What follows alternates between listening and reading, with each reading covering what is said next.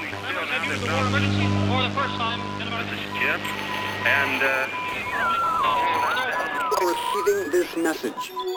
We are Ken Jennings and John Roderick. We speak to you from our present, which we can only assume is your distant past, the turbulent time that was the early 21st century. Fearing the great cataclysm that will surely befall our civilization, we began this monumental reference of strange and obscure human knowledge. These recordings represent our attempt to compile and preserve wonders and esoterica that would otherwise be lost.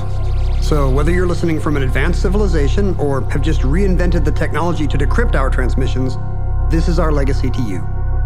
This is our time capsule. This is the omnibus.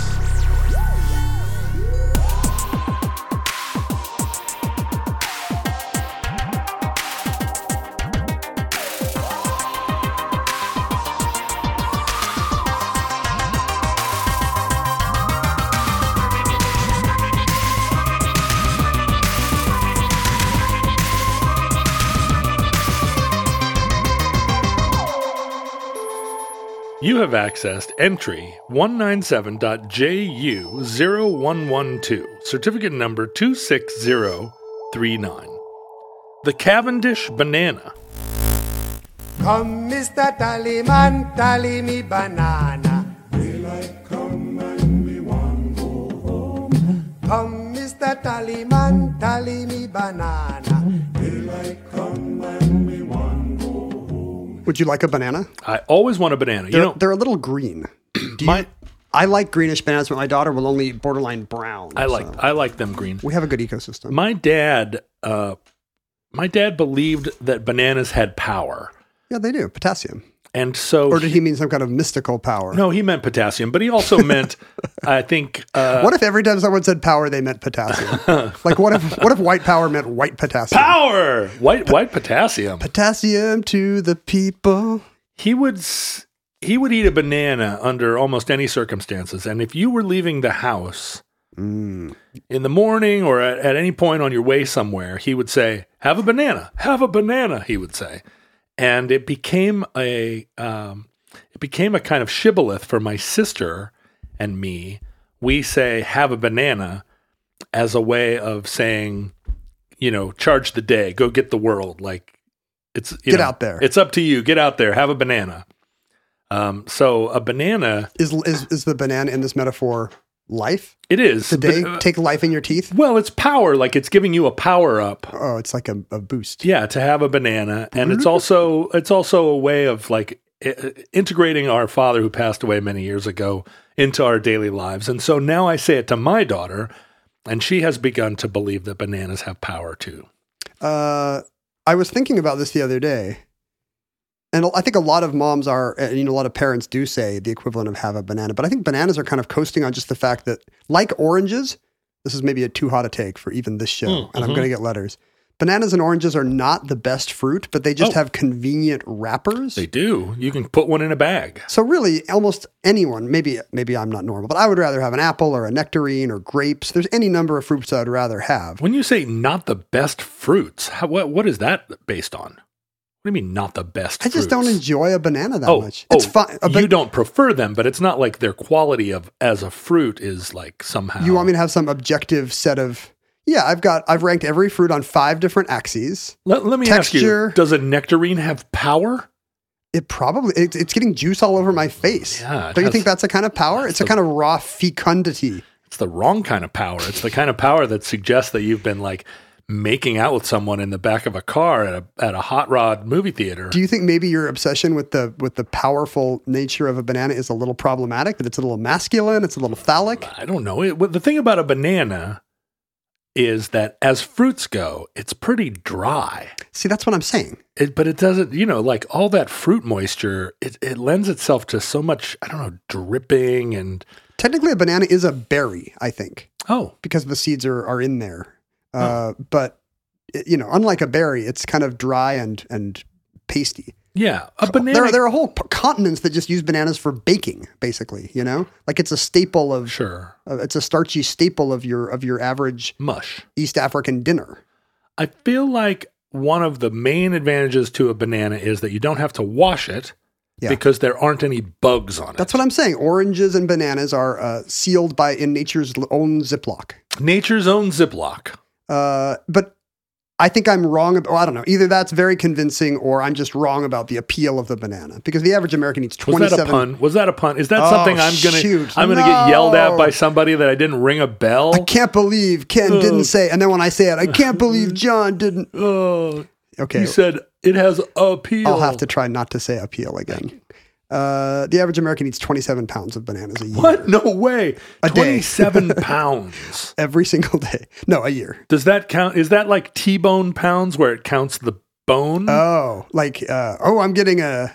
No. like a pound of bananas, does it include the, the peels? Because the peels are heavy. They're, they're one of the heaviest peels. That's a good question. And our particular, our, you know what? Banana peels used to be heavier, as we shall see. Oh. Banana peels have gotten heav- uh, lighter since our since our parents' day. Since your dad used to have a banana. Do you do you ever uh, peel a banana? By the way, the right way. Have you heard about this? I peel it from the bottom like a like a monkey. You peel it from the blossom. yes. I, I don't think I've ever done that. I always do a little break here, but they say you you might snap the banana. It depends on whether or not I have a knife. If I have a knife, I cut it up at the stalk. I just make a quick You incision, make an incision here near right the- there, and then I'm able to peel it easily. But if I'm just given a banana out in the wild, if I pull one down from a tree, I open it from the bottom. I'm end. trying this for the first time. and it look at it. It went so easily. It is pretty good. The problem is it doesn't really let you get rid of this little. So I hate this little nubbin or nipple thing on Sure. top of the banana. Everybody hates it. Uh, but th- I feel like it's more likely. Like if you do it this way, you can kind of pinch, and when you pull the banana out, I, it- it's a it's a thing that you pra- you have to practice. But if you get if if you do it right, you can pull the. they say you're going to get less of the strings. But look, I got a string right here, and I hate the strings. Well, oh, I don't mean that. I had a gag reflex as a kid from banana nipples and banana strings. Have you ever seen the video of the of the monkey mom who's peeling a banana for her monkey baby and she is meticulous about pulling the strings off? I haven't. She works and works and works. I think my mom refused to do that. I need a monkey mom. Yeah. I, I at some point along the way I, I decided that I could eat the strings and it wasn't gonna be a, a big issue. I like these green. And I you was know in- what? I I was may in have a told this hurry. on the show before, but I was in a green room once with no less than Rachel Ray, and she refused to eat the bananas because they were just ripe. She did not want a yellow banana. Oh. She wanted a green banana to get its strength. I feel I feel like a green banana though gets the, it gets into your stomach and gives you a little bit of a more more opportunity for a stomach ache. It can't be so green that you get that kind of weird m- mouth coating, like you've um, Yeah. like you've eaten alum in a Tom and Jerry cartoon, and your mouth is shrinking. Now you're You don't want that. You're eating on the program, which is another thing we which get people letters. love. the ASMR people and the like, I'm easily grossed out by things people are going to be super mad. That's why I'm going to keep talking while you chew so we don't have to listen to your banana voice. So there are a thousand varieties of banana. There, that can't be true. It is true, but uh, well, cultivars. You know. How many na- natural varieties of banana? Oh yeah, I'm sure some of them have been cultivated on purpose, but I know for a fact that this organic Producto de Peru banana I'm eating right now that I bought on at Costco on the way to your house, I know what kind of banana this is. This is a Cavendish banana. And I know that not because I'm some kind of weirdo banana expert, but I know that because e- essentially every banana sold in the United States, which is 25 billion dollars a year industry, is a Cavendish banana. Huh?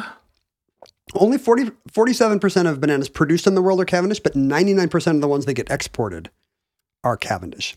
Um, Cavendish sounds like such a um, like a foil for Scrooge McDuck. It just feels like um, like a rich people name. does it sound like a rich British man? It does. Because it is, in fact, named after an extremely rich British Ah. man. Aha!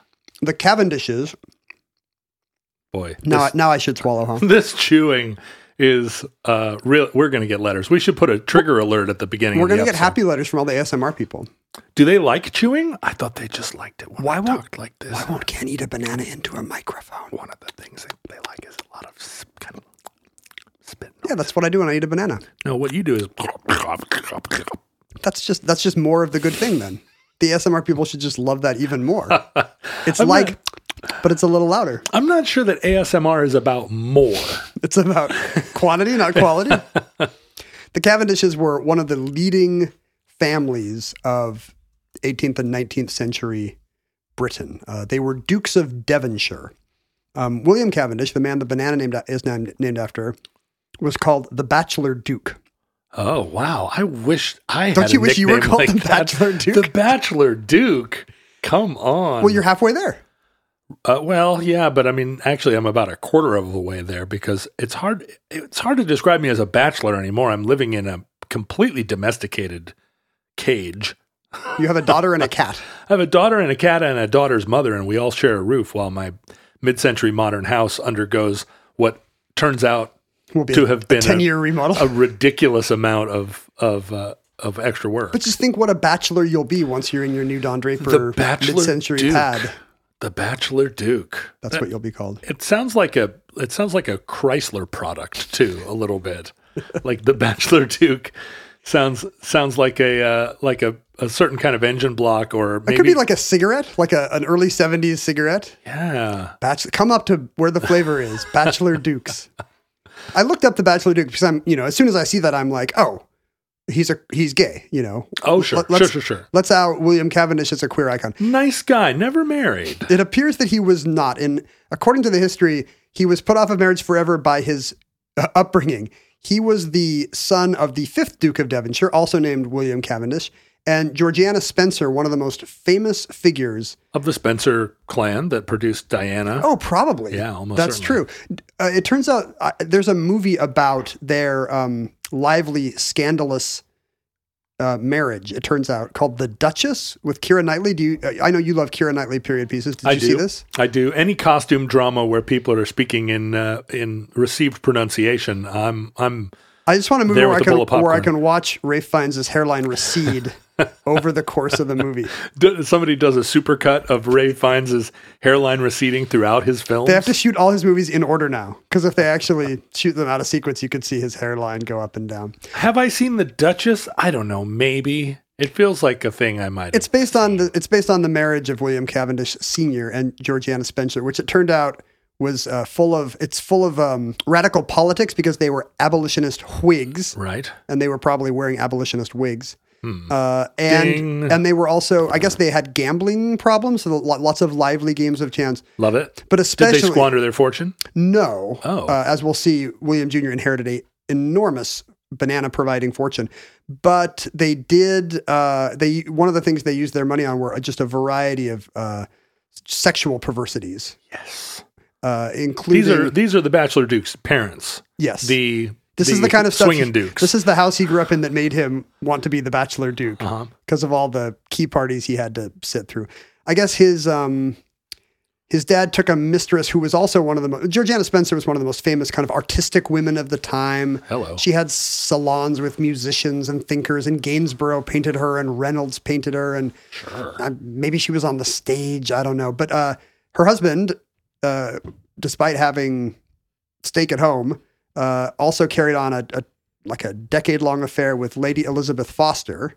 But it was okay because his wife was also super hot for Bess Foster. oh. So they turned into the most famous polyamorous oh. home, stately home in all of England. And now I have to see Uh. Bess Foster if she's inspiring all this kind of situation. Well, you're not going to know from a. This is like Maybe uh, she was late painted by 18th century. Gainsborough. Yeah, but they're all just going to look like you know how they all you know all of Gainsborough's women's. I saw this basically. all his you- women's. well, you all these portraits just look like whatever people thought a face looked like in 1774. Oh, right, right, you know, right. No, no, no, but no, I'm afraid not. She looks like Sean Young in No Way Out.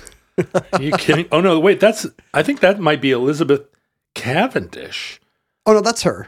Uh, she, she, so after Georgiana's death, Oh, I uh, see. the Duke, the fifth Duke, comforted himself by marrying his longtime mistress and then keeping another mistress. I believe he had several illegitimate children as well. um, she looks like uh, she looks like She does Sean, look Young, like Sean Young. except with a with like a With a white wig. a white fright wig. She's wearing a wig.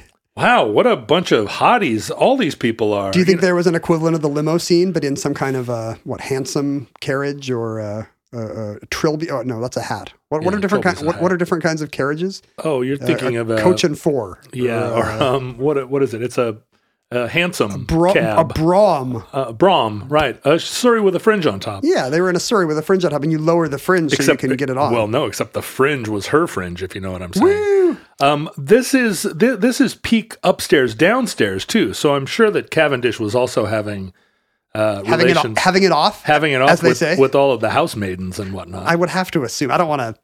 I don't want to stereotype, the the Dukes of Devonshire. My goodness. Um, but Bess Foster. so Come as a on. result of this, the kind of uh, freewheeling, free love he grew up in, I think that is part of what made William Cavendish uh, a bachelor duke who was way more interested in horticulture. I do not understand this because it seems to me that if you were going to If you grew up with hot women in, in, in, in lace dresses, and and you were and you were in an opportunity where you could have like uh have a uh like an ongoing threesome this seems like this seems like an advertisement for well, I'm not for saying he marriage. Hmm. was ace. I mean, maybe he was just skeptical about marriage. Maybe he also, you know, moved through every beautiful woman in the in in in Derbyshire. Um, I'm not sure. I'm certainly skeptical skeptical of marriage I mean, he was one of the most powerful men in England at the time. So that would definitely, you know, given what I know about modern politicians and power and potassium and and and Epstein's, Mhm. like I'm I'm sure he was cutting a swath. Yeah. he was on the uh, the king's privy council. This is kind of late Hanover, so George IV, William IV ish. Uh, he was the Lord Chamberlain of the royal household, oh which I'm sure today is just some do nothing, doddering old peer whose, whose dad did a favor for somebody. But I'm sure at the time, he emptied all the the the bedpans Oh, I'm sure it's Lord more like Chamberlain. I'm sure it's more like schedules and schedules and oh, uh, right rattling gold chains at people personal assistant type duties. Uh, but at the time, you know, he's essentially chief of staff for the leader of the free world. Uh, he was later ambassador to Russia, but what he really loved was gardening. When his when his da- when the fifth duke died, he inherited eight beautiful stately homes all over the English countryside, two hundred thousand acres of land. where did the original fortune come from just being rich rich richness uh, begats richness Well, I want to say slavery right of because course it seems like that's almost always the answer. That's the number one number one answer. How did how, How did, did this? old white people get rich? but in fact, In fact, uh, their fortune pre they they were one of the wealthiest British families. Well, back to the 16th century, uh, the uh, so it's just lands and peasantry working, uh, working the lands, growing whatever strawberries, Sir, boysenberries. Sir William Cavendish, uh, the 16th century courtier, was Chancellor of the Exchequer or ran the Exchequer. oh, and so, so- he's just printing money, literally. Yeah, you can literally basically extort all the money you want out of yourself. And he was in a position to really profit from uh, Thomas Cromwell's dissolution of the monasteries. sure. They took all the gold and and beads and Yes. and uh, and gems. So instead of so it's better than slavery. It was it was rich hoarding monks. They're not likable, right? Nobody's writing some roots of the next generation about about rich hoarding monks. The wonderful thing about um, about English Protestantism is they got to take all the wealth from the Catholics, and then they just invented Catholicism again. Episco- Episcopalianism or the Church of England is just Catholicism without the jewels. Yeah, they have candles. I think some of them even have incense. Yeah, they, they- just they just wanted they just wanted divorces. They wanted divorces, and they wanted all that all that monkish gold, if you know what I mean. I mean, if you want, if you had the choice of reporting to some boss in Canterbury or reporting to some boss in in- Italy? in Italy, like, and, and back then that's a little that Yeah, I seems a know, little but I- disreputable to have I to go would- all the way to Mediterranean swarthy Italy to get your indulgences. I would prefer to report to a boss in Italy just because of what I know about the Italian work ethic. I feel like, you know, a Cambridge boss is going to be like, I say, what is Well, plus he's way over in Italy. Like Yeah. he can't he can't uh, micromanage you. No, you send him a scroll, Just get all the divorces you want, and then tell him later. Oh, we worked it all out, Your Holiness. Your Holiness. Uh, what uh, the sixth Duke, uh, William Cavendish, did with all his lands is he planted things on them. He was a Sure. gardener. I, that's how you know he was asexual, I think, because he was a gardener. I am a gardener. Oh, sorry. And I, I did, I have- did not mean to offend. I have no, no, no offense taken. I am a, uh, I am a quarantine gardener. you you just slash things back. You're a you're a Brazilian coffee planter. There are a lot, there are a lot of different. What have you actually planted? I'm planting a lot of things. In fact, I have nine fir tree starters in little pots. that I'm- Concealed about your person. that I am uh, I'm about there's tiny little pockets. No, I'm about I'm putting them out in the in the on the grounds. You know, a fir tree of course gets to be a, a large thing, but it does. but by the we time had we had three right by our house when we moved in that somebody had thought would be good for moving the house. are they not there now? We moved them immediately. Why would you want a Douglas fir six feet from your? I I I have uh, Douglas firs on my property that are 150 feet high, huge. You know, old second growth. Love right? 'em. Um, The and tree so- that hulas. So I have these tiny ones, and it's it's wonderful to plant a thing that you know will not m- be mature until after you are gone, unless there's some kind of longevity pill that Elon Musk uh, derives, and I'm rich enough to buy. It's a gift you're giving posterity. That's right. Eventually, someday, someone will stand and look at that tree and go, Someday somebody's gonna make you want to turn around and say goodbye, "Yeah, they they, they But- that happens all the time." but you'll still have a fir tree. Someday, some way. Oh oh oh oh. Someday, some way. we planted a, uh, a the Douglas fir tree that was too close to our previous house. We moved back to the fence line to replace a you know put it near a stump where Oh, so somebody it was still somebody tiny. had cut down a Douglas fir. Yeah, it was it was small enough to move. And by the time we moved from that house, like those things grow pretty fast, especially when little. It was you know it started out up to my knees, and by the time we left, it was taller than any of us. Well, that's great. That's wonderful news. And we we uh, we put a little shrine out there to to our late dog. uh, You know, Aw. he's not buried there, but a collar and so uh, a leash and toys are buried out there. So you know, my daughter could visit the tree. I, I what buried, she liked. I buried my cat Lewis under a ro- uh, rhododendron starter, and that, Speaking of things that get huge, that rhododendron now is eight feet around. And uh, and I used to go out and and uh, pay tribute to Lewis. that periodically. symbolizes Lewis's broadening consciousness, expanding Lewis through the universe. Lewis has become perennial. Well, I, fe- literally. Well, I feel bad to to say that you're just a pruner because you are also a planter. I am, and I, I planted at my at my old farm. I planted an, an entire garden, but uh, but I am not a flower gardener. I am a uh, shrub gardener. Can I recommend to you? Yes. herbs. I have an herb garden that I love because it's it feels useful and not decorative. It's still beautiful. Right. It can still be trimmed to interesting shapes and sizes, but you can also, if you need really any herb except dill, which I cannot get to grow this year, you can go out and get the the the tarragon or the cilantro you desire. Here is the thing though, I'm I'm not I'm not a super taster, but I am a sensitive taster and my tolerance for many herbs is low. There's almost no instance where I want dill on a thing. Well, you should come to our house because my dill died. so my herb garden would be like parsley, sage, not even sage. I don't want sage or rosemary or thyme. My thing would just be parsley. parsley, parsley, parsley, and parsley. and you know, like B- Vietnamese basil, maybe I Sure. could grow. But uh, other than that, it, uh, it all smells like like dirt to me. Uh, Tastes like dirt. Sage, we have quite a bit of sage because those herbs will just grow like crazy, and it does kind of smell like sweat socks. it Yeah, turns out. yeah. and I don't want it. I don't want it in my chicken.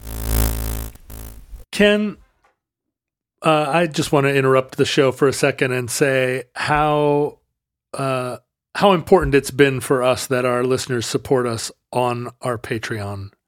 Um, it's been personally like it's relieved me of a lot of anxiety personally. I've I've um, It did not look like Omnibus was going to continue at our former corporate home. That's right. I enjoy the show so much. I enjoy your company so much and doing the show here and, and you know I'll only hang out with you if I'm being well paid. that's right. And for for a, a full year we made the show under the cloud of well what felt like a lot of duress and and stress. And pretty much doing it at a loss. Yeah, no, no, no real compensation. All this sort of promise uh, of some magical future that never that never uh, came to pass. Until we decided to rely upon the goodwill of listeners. That's right. We left our corporate masters and and appealed to you directly, listeners, and the outpouring of support uh, w- just it buoyed us so much. Ken and I stopped sending each other testy texts in the middle of the night, saying, "If it weren't for you, Ken, these corporate overlords would be paying me a fortune." And he would reply, "I made you." Five It- exclamation points. now that it's been about a year since we've been a listener supported podcast, we just wanted to let you know that if you are a supporter of Omnibus, all the rewards and benefits that come with that do renew every year. hmm So, you know, this is a un, uncharted territory for us. We now have people that have been supporting the show for well over a year. And just so you know, your bonus monthly bonus episodes and access to the image feed will continue.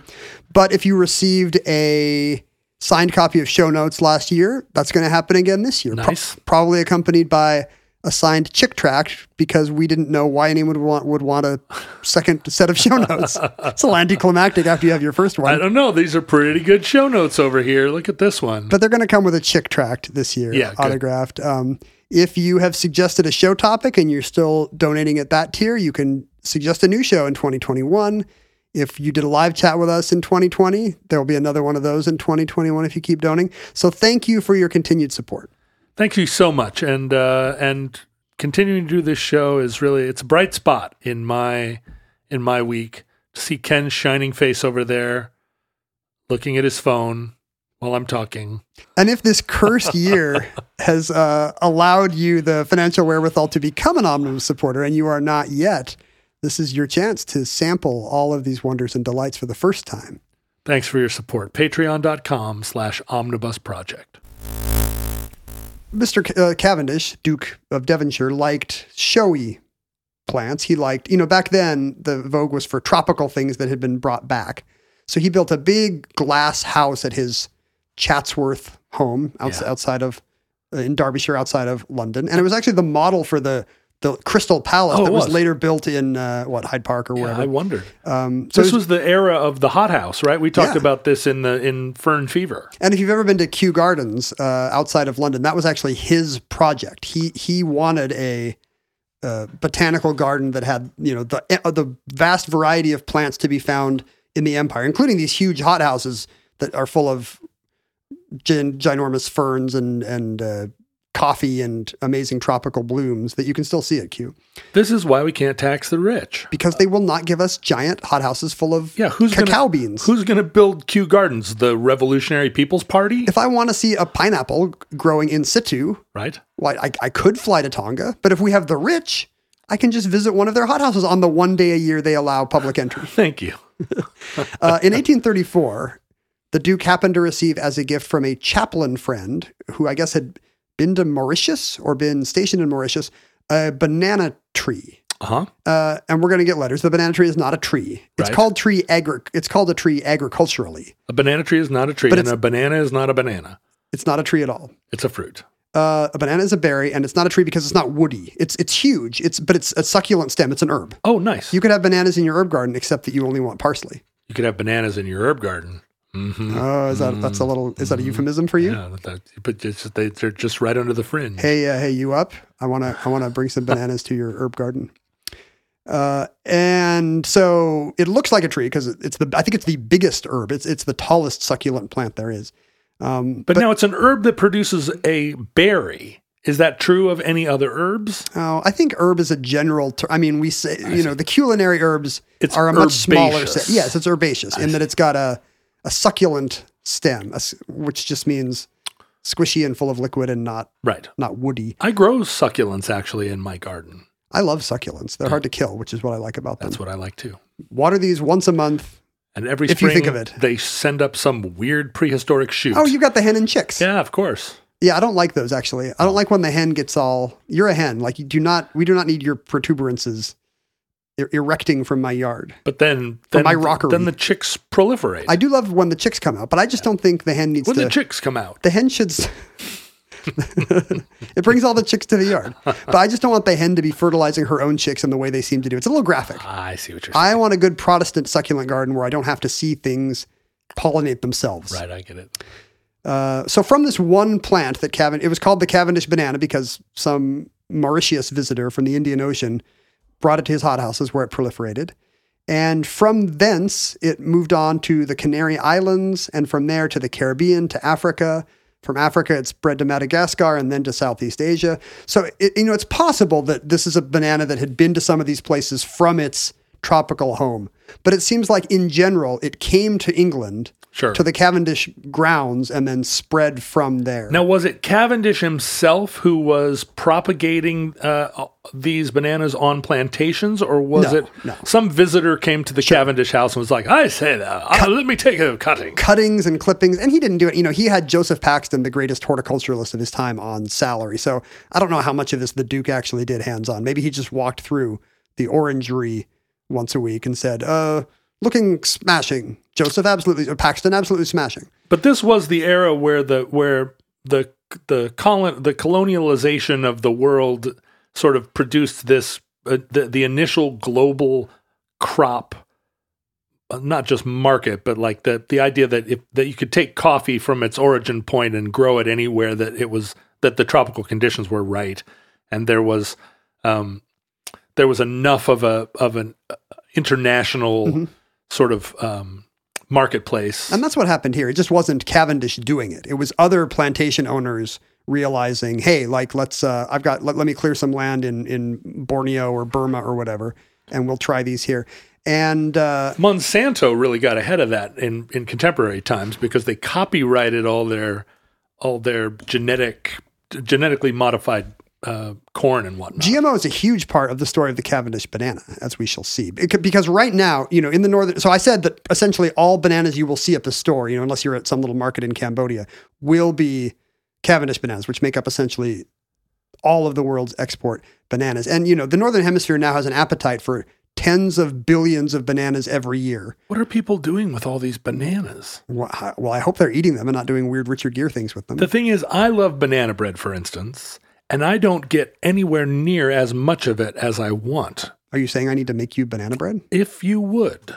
I brought you muffins. you did bring muffins, uh, which are which feel very banana bread like, but I love bananas. We eat about six of them a week here. if you eat fewer bananas, they start to turn brown and then black, and then you can say, "Oh, I'll put these in the freezer and make banana bread out of them," and then you never will. I have some black bananas in the freezer. I will never do anything with them except they just take up space in the freezer. That seems like something. That seems like a John problem. That seems like something you need to work on, not a Ken problem. Look, Black, I need black to br- bananas. that I need to bring you. I don't need to bring you banana bread. You've got all the makings. No, I'm not saying you need to bring me banana bread. You can come over here and make it.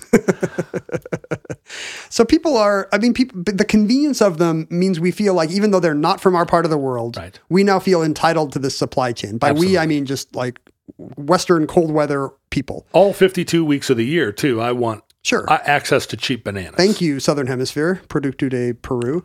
Um, and it seems like this must be a very stable supply chain just because every time you go to the store, there's countless bananas. Yeah, they never run out In fact, it is a very precarious supply chain and it depends on, because it's a monoculture or for other reasons. well, because of the just the sheer volume of bananas that the Northern Hemisphere wants, we are really stretching the demands of what the environment and the, the shipping chains, the shipping routes can deliver to us. And so we need efficiencies. And, and one of those efficiencies is essentially a monoculture. The Cavendish banana is perfect for a world that needs a ton of bananas because it's, uh, you know, it's the perfect banana to grow in a lot of ways, even though it kind of has, if you've ever tried one of these other artisanal bananas, it, it, it has a bland taste. You know, there are bananas that taste like ice cream. There are bananas that are weird colors. Yeah. And yet we're kind of eating these boring ones for a few reasons. First of all, the plants tend to be short but fruitful. And short is good because It's hard to harvest bananas. you're exactly you need fewer ladders and or shorter workers. Uh, also, a lot of these bananas grow in stormy parts of the world, and shorter trees are more hurricane resistant. Right. Um, they're easy to spray. You know, pesticides are super important to keep the the northern hemisphere in its 50 billion bananas every year or whatever it is. So you want trees that are low enough that you can spray them easily. Uh, the Cavendish produces a ton of bananas per plant, um, and it's also a weird genetic oddity. The Cavendish banana is sterile. It has three copies of each chromosome. Huh. So the only way it can reproduce is clonally, kind of like your hens and chicks, I guess.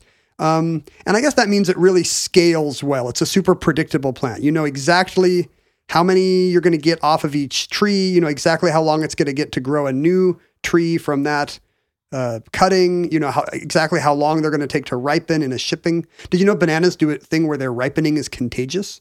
Whoa. Like wh- when one banana ripens, it Oh. I- sprays a bunch of ethene. I do feel that It way. exudes it. And I feel like it is contagious to other fruits as well. If you put a banana in with with your other fruits, it will cause them to ripen faster. I think that might be true because I think I think it's not the only species that that uses ethene as a signal. So bananas, I'll sometimes put into the refrigerator to like slow their roll. Yes. They're like the I do that with avocado. Mandalorians of uh, of fruits. In what way? Because you never unpeel them and see their face. yeah, they're clones and they're covered with uh, Mandalorian steel, and um, they cause other things to ripen. Does the Mandalorian cause other things? Sure, look at Baby Yoda. Look Yeah. how well he's doing. He's ripening He's uh, doing throughout great. that whole show. So the uniformity of a monoculture just makes bananas in in that scale both workable and profitable, Uh-huh. which you couldn't do if you were growing these little weird purple things that tasted amazing, but Have you ever wouldn't, had make, a wouldn't make it back to Ontario or wherever they're going. in all your travels? Because I know you lived in Central America for a while. Have you ever had a? I never lived in Central America. I know that you lived in Peru I shipped- and Colombia I, shipped arms to the Contras for, for several many years, years. in the Uh, early you in the you were mid 80s. flying a flying a DC three in a Hawaiian shirt with sunglasses and a cheroot. That's exactly right. Um, have you ever had a tree ripened banana? I don't know if I, you know, my love of kind of hard green bananas means that when I when I'm in one of these exotic places and I see these beautiful purple bananas sitting in a under a shady tree by a guy who's also selling guavas, I do not think, man, I got to try that. Right. I just get the guava. Even though it tastes like ice cream. What do have you tried one of these amazing bananas? Yeah, I, I mean, all at, at a certain point they seem less like bananas and more like a potato almost. Um, tasty, but but Oh, uh, they're not goopier. I guess I other. imagined that a lot of these would be goopier Well, I because I think, think we're getting firmer bananas here because they hold up in shipping holds. they are goopier, but I think of potatoes as goopy. Oh, you don't like potatoes? I don't like potatoes. So I mean, it's not like eating a potato like an apple, uh, where it's like crunchy. It's like a it's like a mushy potato. I like plantains. Like if I get Yeah, a Cuban yeah, okay. sandwich, I love to have some some nice starchy potatoy bananas. I think it's the s- I for whatever reason, although bananas are pure starch, when I look at a Cavendish banana, I don't think of it as starchy. I think of it as sweet. It is sweet. And then there are but but the bigger the purpler bananas, I I just Hmm. I don't know. I feel the starch more. It's more like a, a breadfruit vibe. Even yeah, even though the Plantain. taste is even though the taste is I guess I guess better. So we talked about the skin of the of the Cavendish. It actually has a uh, thinner skin than uh, the your your grandpa's banana, which was the Gros Michel before How do you know 1965. about my grandpa's banana? well, I'm not going to say your grandpa showed me his banana, um, but everybody's grandpa had the same banana before 1965. When you went to what's a good 60s era grocery store, the A and P, Wiggly piggly. When you went to the, there's no way it's the Wiggly Piggly. Piggly wiggly. When you went to the Piggly Wiggly, except that's just regional. That's a modern grocery store if you live in Oh. Alabama.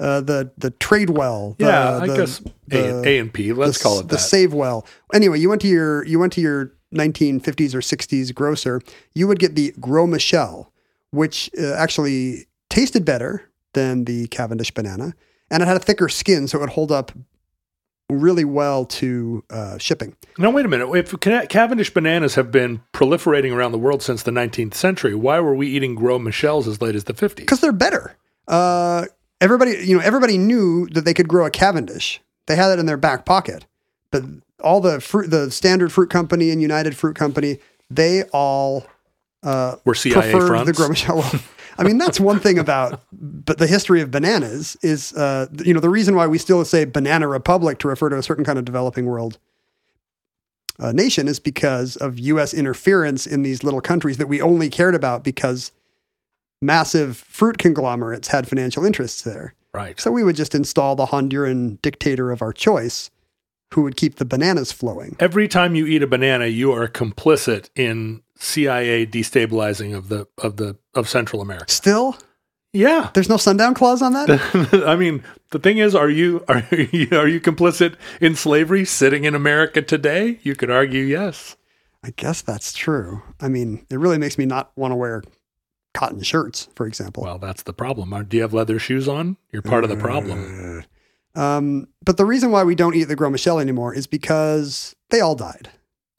What? Starting around 1890, uh, a fungus called a, a, a fusarium fungus called TR1, which is just you know I think tropical race one. It's just how scientists designated this um, Oh, I thought it was This- a, this a s- a human pest. a human cyborg that came back through through a time portal. and killed all the bananas. Uh-huh. Oh, no, it's a TR. And then the TR one thousand came through and killed the TR one. F you, we're a hole. Um, and this caused what was called the Panama disease, just this terrible blight where uh, whole plantations died as soon as it got in the soil. Um, it was done for, Oh, and no. and the the um, plantation owners weren't worried because they had Plan B. They had Kevin. a Cavendish banana in their back pocket, or maybe they were just happy to see me. I don't know. But um, so between uh, you know between 1940 and 1960, all the big fruit companies, Standard Fruit, United Fruit, and by the way, these companies are still around. We think of these as CIA fronts and relics, but no, they just changed their name to Dole and Chiquita. Oh, is that right? Yeah. Are those the same companies? Yeah, those are all the- oh no! I had no idea. It's got a cute dancer now, but that is the United Fruit did, Company. did they change the name of Air America to something else too? Like, is it just called United Airlines now? they they made Air America that um that short-lived uh, liberal talk radio station with Janine Garofalo, and that was worse than anything that the real Air America had done. So. Oh. Uh, Boy, its own Vietnam. So by 1965, Dole and Chiquita had switched to their backup banana. And uh, we've been eating nothing but Cavendish bananas for the last 50 years. Now, is the Gros Michel gone from the world, or are there are there little pockets of them still available? Oh, I think you could still, yeah, no, I think cultivars were saved. You could still grow a Gros Michel. Um, you just can't do it at scale because there's no way to. Once this stuff is in the soil, it lives there forever. It's totally pesticide proof. Wow. and it just it, it just chokes out the plant. It, it it moves up through the roots and just keeps the plant from absorbing any water or nutrients. It's a so weird- in a matter of months, it's gone. It's a kind of uh, of salting of the earth. it is. You cannot use that soil for anything ever again. What you're like? Not you can't grow wheat there. You can't grow dope there. Uh, pfft, your kids can make mud pies. You Maybe can grow dope pretty much anywhere. Yeah, I'm, brah. I'm guessing there are plants that are more resilient than the Gros Michel. right. Um, because this was the TR1 is, was specific to the Gros Michel, and the Cavendish banana was immune to it. Wow. So they could use these plantations f- still for bananas. They didn't have to divest themselves of all their land. They just had to switch to a, a slightly less tasty banana.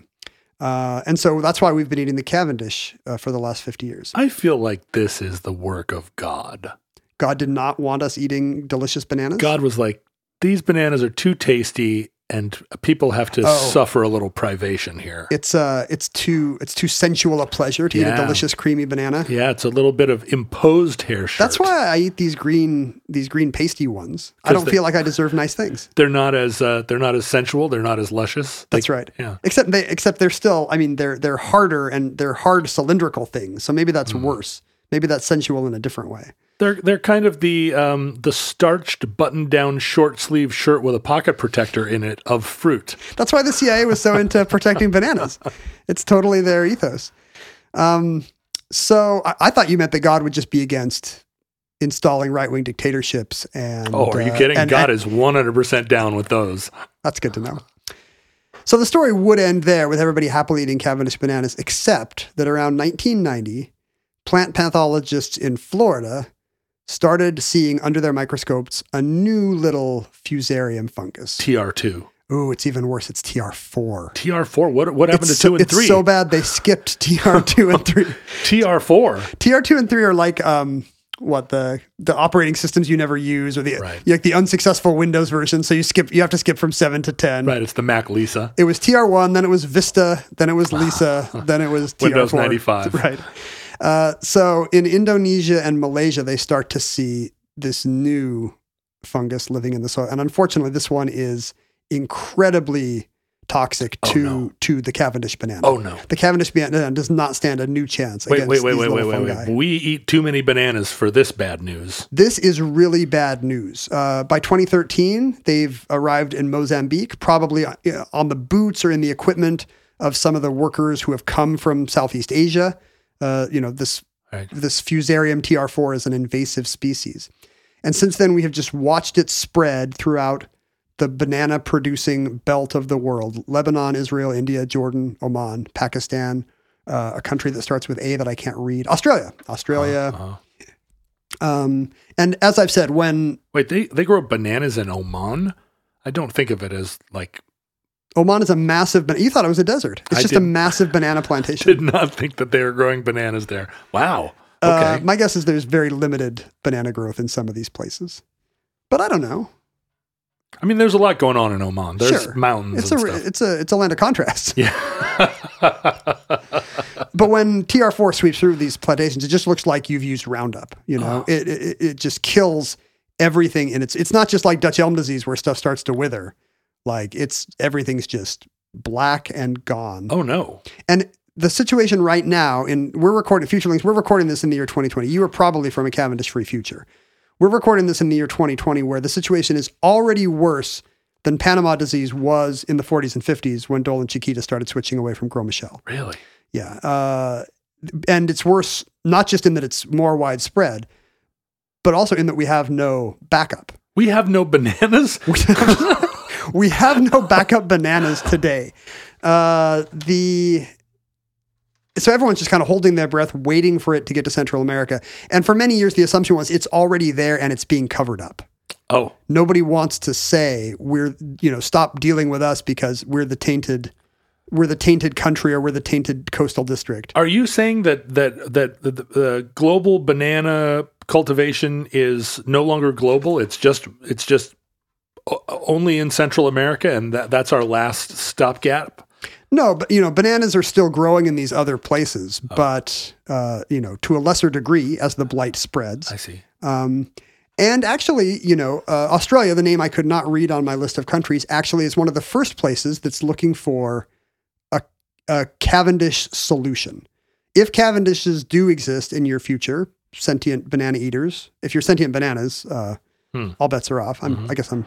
This is family history for you. Mhm. Um, Australia has less restrictive GMO laws than the European Union. Is that right? I, I would have thought the opposite, but but Oh, you okay. mean because of the invasive species thing there? yeah. I guess you've still got that um, convict culture, we'll eat anything, we'll, eat, Uh-huh. we'll eat crocodiles and emus vibe of the Uh-huh. outback, right? Sure. Like they're not going to be troubled by a few genes from uh, rhubarb making its way into their bananas or some bacterial DNA making its way into their into their fruit. They're, Right. they're a hardy people. They're not wimps like us. Right. No.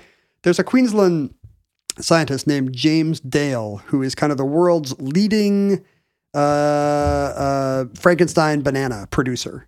He made headlines for the golden banana, which was his dream. What if, uh, you know, you've got all these countries that eat a ton of bananas, and you've got all these countries that have vitamin A deficiencies, and a lot of them are the same countries. Ah. So what if you could just trick people? it's like when Upper West Side moms make their kids eat kale by putting. It's like the only thing these kids eat is smoothies. If I can somehow sneak a little bit of uh, of uh, snap peas into their sn- smoothie, I could pretend they had a vegetable today. Right. Sure. So if you could, ketchup if is you a vegetable, could, if you technically. could sneak a little, what's that? ketchup is technically a vegetable. I'll just put a little ketchup in their smoothie. Uh, or on their dinosaur chicken nuggets. So if, it's the same thing. This guy's like, if you could sneak a little vitamin A into the plants these people are eating anyway, they wouldn't have to change their diets Right. or get supplements. So he invented the golden banana with the, with money from the Gates Foundation. He invented the golden banana, which is this bright orange banana, which I, Hmm. I guess it's metaphorically gold because it has a day's worth of vitamin A in it. Full of gold. It's full of sweet, sweet uh, uh, uh, supplement gold How do you get vitamin A otherwise? uh, from Flintstone vitamins. Right. But Uh, other than that, some somewhere in nature, what how are people who are who are full of vitamin A getting that vitamin A? What are you and I eating that Uganda is not getting enough of? Yes. Uh, eggs, Okay. um, Delicious steak. uh, vegetables. Like it's it's like your yellow and green vegetables. Oh, I see. Broccoli, spinach, Right. cod liver oil. If you're a if you're an Edwardian child who's misbehaved. Drink a gallon of it a week. Put Um, in everything. So among James Dale's banana projects, he is producing gene edited versions of the Cavendish, and in fact, he has done this. He's put wild banana genes into the sequence of a Cavendish banana, and he's produced TR4 resistant bananas. Really? Yes. That are also full of vitamin A. I, I don't know if he's combined his two interests, but he should. Would it kill him? Uh-huh. He's pro- the banana king of the 21st century. So Australia could can be enjoying these l- loosely regulated GMO bananas. oh, but Europe won't allow it. Europe will not allow it. Um, But the United States is pretty loosey goosey about that stuff. he's found a loophole in the United States. I guess the current USDA standard is that if you if you jiggle the genes just in a way that nature could do, They'll stop running. like uh, like the the USDA allowed a GMO mushroom that had been had a few uh, genes of a mushroom that didn't get as brown, so that your mushroom looks nice and white in the produce aisle. Sure. Uh, and the USDA ruling was this is the kind of v- slight coloration difference you could get just by doing a few generations of crossbreeding. These guys just did it quicker, therefore we're going to allow it. And, so a- and anything Dr. that Dale seems said- Mendelian would would pass. yeah, but I don't know how you. What's the bright line there? Eh, this looks vaguely like something a a weird boysenberry farmer could do I think if it's a machine, if it doesn't have eyes. right? I think that that that, that probably disqualifies it. If the fruit hasn't grown mucous membranes, uh, it's okay. So anyway, so Dr. Dale thinks there is a possibility where you know he can get his, the n- amount of bacterial DNA he's using low enough to. And there are projects like this going all over the world, you know, because these Central American countries know that their livelihood depends on this. In the same way that Kuwait is terrified of running out of oil, Honduras is terrified of TR4. So a ton of global money in the third world in the developing world and elsewhere is going into a building a better Cavendish banana. But if it doesn't, mark my words, uh, its days are numbered. You know the the the days of the abundant Cavendish banana in your grocery store may be gone, and we don't know what we could replace it with. and this is a thing where you'll just one day start going to the grocery store, and bananas are more and more expensive, and and fewer and fewer, and and then one day there are no bananas. Are there precedents for this? Well, this stuff tends to be underreported. I mean, you know, there were 60 Minutes pieces on Dutch elm disease. Right. But we now live in a world where all the, you know, and for we for decades we lived in a world where all the chestnut trees and all the elm trees died, and people who were into that culture were like Guess we stopped roasting chestnuts so, over an heartbroken. open fire. Yeah, but the rest of us are just like, oh, really? Chestnut trees? Right. No, I'm sure we no, we got that's wrong. We got to have you know, people just weren't aware. uh, during our childhood, we watched apples get bad, and then there were almost no varieties of apples. And then in recent years, there have been all these wonderful varietals. We were tricked into eating apples that looked good and red and waxy and shiny, even though they were just like sawdust on the inside. I'm always stunned when someone, because it still happens, that someone will show up with a red delicious, take a bite out of it, and go, This apple's terrible. And I'm like, Do you not know not to buy red delicious? I mean, they look delicious, but they're not. You buy a, you know, you buy one of these Are you buying these for a 1958 school teacher? Yeah, what the- Because if not, why do these exist? But there have been all these great apples that have kind of come on the scene in the last 20 years that for you know for a lot of the 1980s it it seemed like all apples were bad and and apples had just been ruined. Your Fuji, your Honeycrisp, I wonder your if Gala, your Pink Lady. yeah, the, the right, all of those are wonderful. I wonder if um if it will be part of like foodie culture that we start to develop tastes for other kinds of plantains and purple purple mealy ones. I wonder how long it'll be. You know, because right now your the banana is your, it's really your uh, platonic ideal of a yellow thing. You know, Right. like it's Velvet Underground records, and you know the look of the banana is so important to its brand. And to this day, when you tell somebody to draw an apple, they, They will draw a they banana? will- They, will draw a banana because they have a, a Weird. terrible, a terrible Oliver Sacks nerve ailment. Wait a minute, is this one of those things where I think it's a banana, but it's really an apple this whole time? they will draw a red delicious. You know what I'm saying? Like if you're Oh, yeah. playing Pictionary and you tell somebody to draw an apple, they will draw a bright red thing with the kind of the bulbs, the two bulbs of a red delicious, you know? Even though we don't. Even eat though them no anymore. one would eat anything that looked like that. Like how long before somebody just draws a Fuji, you know? Uh, and maybe it's the same thing with bananas. Maybe somebody listening to this episode in a thousand years thinks of bananas as a purple spiky oblong. Right. And they That's- they think it's crazy that we ever used to eat these weird y- big yellow string beans. Maybe all bananas will look like that uh, that peeled banana meme, that th- thanks, Lori, uh, banana meme. What are you looking at? I was going to see if you still have a peeled banana sitting in front of you. well, I do. I have a peel here and I have a banana here. I moved the banana over to the muffin plate because I wanted to protect it. I've, I've always said you had a peel. And that concludes, on a terrible note, the Cavendish banana. Entry 197.JU0112, certificate number 26039 in the omnibus. Futurelings, in the unlikely event that you are bananas. Well, wait a minute. I feel like I'm kind of bananas. Uh, you are We're all almost bananas you're- these days. Yeah, you're almost certainly bananas for listening to this show. But in the unlikely event that social media still exists in your era, which is a total banana farm, uh, Facebook, Twitter, and Instagram are archived at Omnibus Project.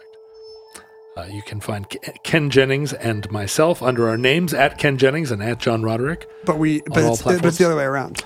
You can find I'm at John Roderick You can and you're find at Ken at Jennings. Ken Jennings is me at John Roderick. He's taking over my Twitter feed, and he'll see what it's like to get only 50 faves.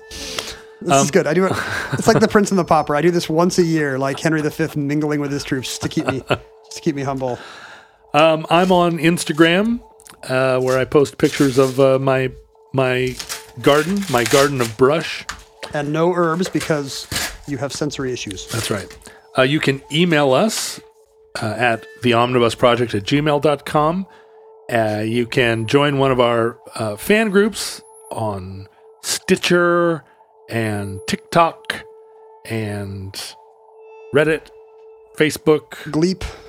uh, all under the Futurelings heading. You can send us mail at P.O. Box 55744 Shoreline, Washington 98155 as long as the Postal Service uh, remains the, an icon of American civilization. We will receive your mail. We're speaking to a November uh, uh, uh, po- populace that may or may not even have the post office. Now, I feel bad. Like I was going to put mail trucks on a omnibus shirt for the holiday season, but now are, are we just stealing merch dollars from the U.S. Postal Service? Hmm. We can make donations. Well, it's not, though. Let's say we will, and then just don't. See, this is why you can't tax the rich. they won't make fictional donations. You seem to be opening some I'm mail opening over there. mail right now. So uh, it may be Tom. See this this one came directly from a vintage from a vintage paper company, and I don't know if that's if Tom had this Oregon vintage paper company send us this, or if Tom runs this Oregon country, uh, company. But it's a uh, Free. what, what era? 1950s, Oh, maybe. I believe I was communicating with Tom uh, Oh, on did you the speak about this? internet about this map. It's a sightseeing map where you can take bus tours from downtown Seattle, Fourth and University, although I wouldn't wait. Are you going too long to there. rip open the original packaging there? Is that what you're doing? I don't think this is original packaging. I think they put this in, sar- in saran wrap to mail Are it. you sure about that? I'm pretty sure because it's taped shut. Oh. What, they didn't have tape in 1955? You just don't care at all. I really no, and I'm, I'm, I think they did this at uh, practically perfect paper products. Okay. Oh, they're in mint condition. Look They at those. really are lovely, and it's a bus tour that will take you. Well, there's two options. Here's one that goes all the way around to the east side. For only $5. It's is that right? Five dollars. It says right on the back there, the, the only part of it that I can see as you monopolize this wonderful Oh, it's got thing. it's got Mount Rainier views. I see. There's a marine tour, it looks like. Yeah, look at the look at the little boat tour you can Oh, take. so it's not it's not it's it's put on by Gray Line, but it was when Gray Line was trying to diversify. But he also sent us a U.S. Uh, National Park Service map of Mount Rainier National Park from 1938, and it's in beautiful condition. Hip hop hooray. This is lovely, Tom. Oh, this is nice stuff here. And then Alexander, this is very exciting. Alexander from Antelope, California sent us a vintage magazine ad for a product I did not believe existed, but you did the Bone Phone. The bone phone. Stereo sound you wear around. And it's got this kind of sketchy, uh, what, early 80s graphic design illustration style Oh, yeah, that, that- everyone loved back then. it's um it's it's taken I think from Leroy Neiman's paintings of the 1976 Yeah. Olympics. Oh, But what if instead of uh, you know, But it's like peachy fun. fencing and basketball, it was just people listening to a weird, uh, a weird skeletal vibration. Oh, uh, you know, there's a Nagel aspect to this bo- this bottom picture, but there, you know, this girl i- in the short shorts on roller skates with high knee socks um, is very much 1979. But look at the Nagel at the bottom. Oh wow! Yeah, look at her cheekbones. That's great. Wow, that's wonderful. Stereo sound you wear around the bone phone. So now I do believe the bone phone exists. Thank you, Alexander. Or this was an elaborate prank, but very elaborate. Yeah, like look, he really captured the style of the time. Uh, the last thing I'd like to point out is that our show is um, is partially, and by that I mean largely, supported by our Patreon donors. Uh, your contributions have made our show possible and made it possible for us to be an independent production. We're almost entirely supported by devoted listeners. That's right. Isn't that great? We, we still sell the occasional ad because we believe in capitalism. Yeah, at that's heart. right. Late stage capitalists at heart because we're boomers. We're boomer adjacent, uh, Gen X. But the show Nobody is, cares is about Gen only a X. go- exactly the invisible generation. The show is only a going concern because people like it enough to want to feel part of the community. So, if you'd like to contribute, if you've been listening to the show for a while and are, have listened this far into the outro, uh, we're guessing that you are probably fans. And if that's so, and you uh, and you want to support the show, you can go to Patreon.com/slash Omnibus Project. We will put uh, photos of the Bone Phone ad and the beautiful vintage maps on our Patreon. And you know what? If you're listening to this in November, uh, if you become a new supporter right now, that means we have a full year of addenda shows that you can listen to. Oh, There's a back catalog of 12 bonus shows that you could just start spooling through right now to celebrate your your new $5 uh, supporter. The bonus shows are wonderful because it um, they are a venue where Omnibus listeners and futurelings of all stripes complain at can us. can write in and say, "Hey, you guys, I listened to this show about a topic that I got two PhDs in, and I noticed I'm that you actually an expert. you didn't mention this like 700th footnote in the book that I wrote about it." And we get to tease those people. So this is the show you listen to if you want to hear somebody who just heard about a topic 40 minutes ago.